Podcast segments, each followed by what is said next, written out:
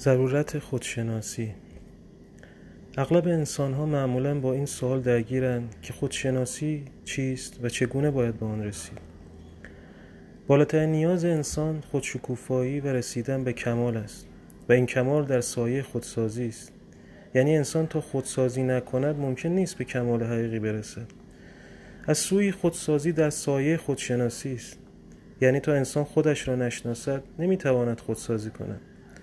پس کمال انسان در سایه خودشناسی اوست. پایه و اساس شادکامی و کلید رسیدن به موفقیت خودشناسی است.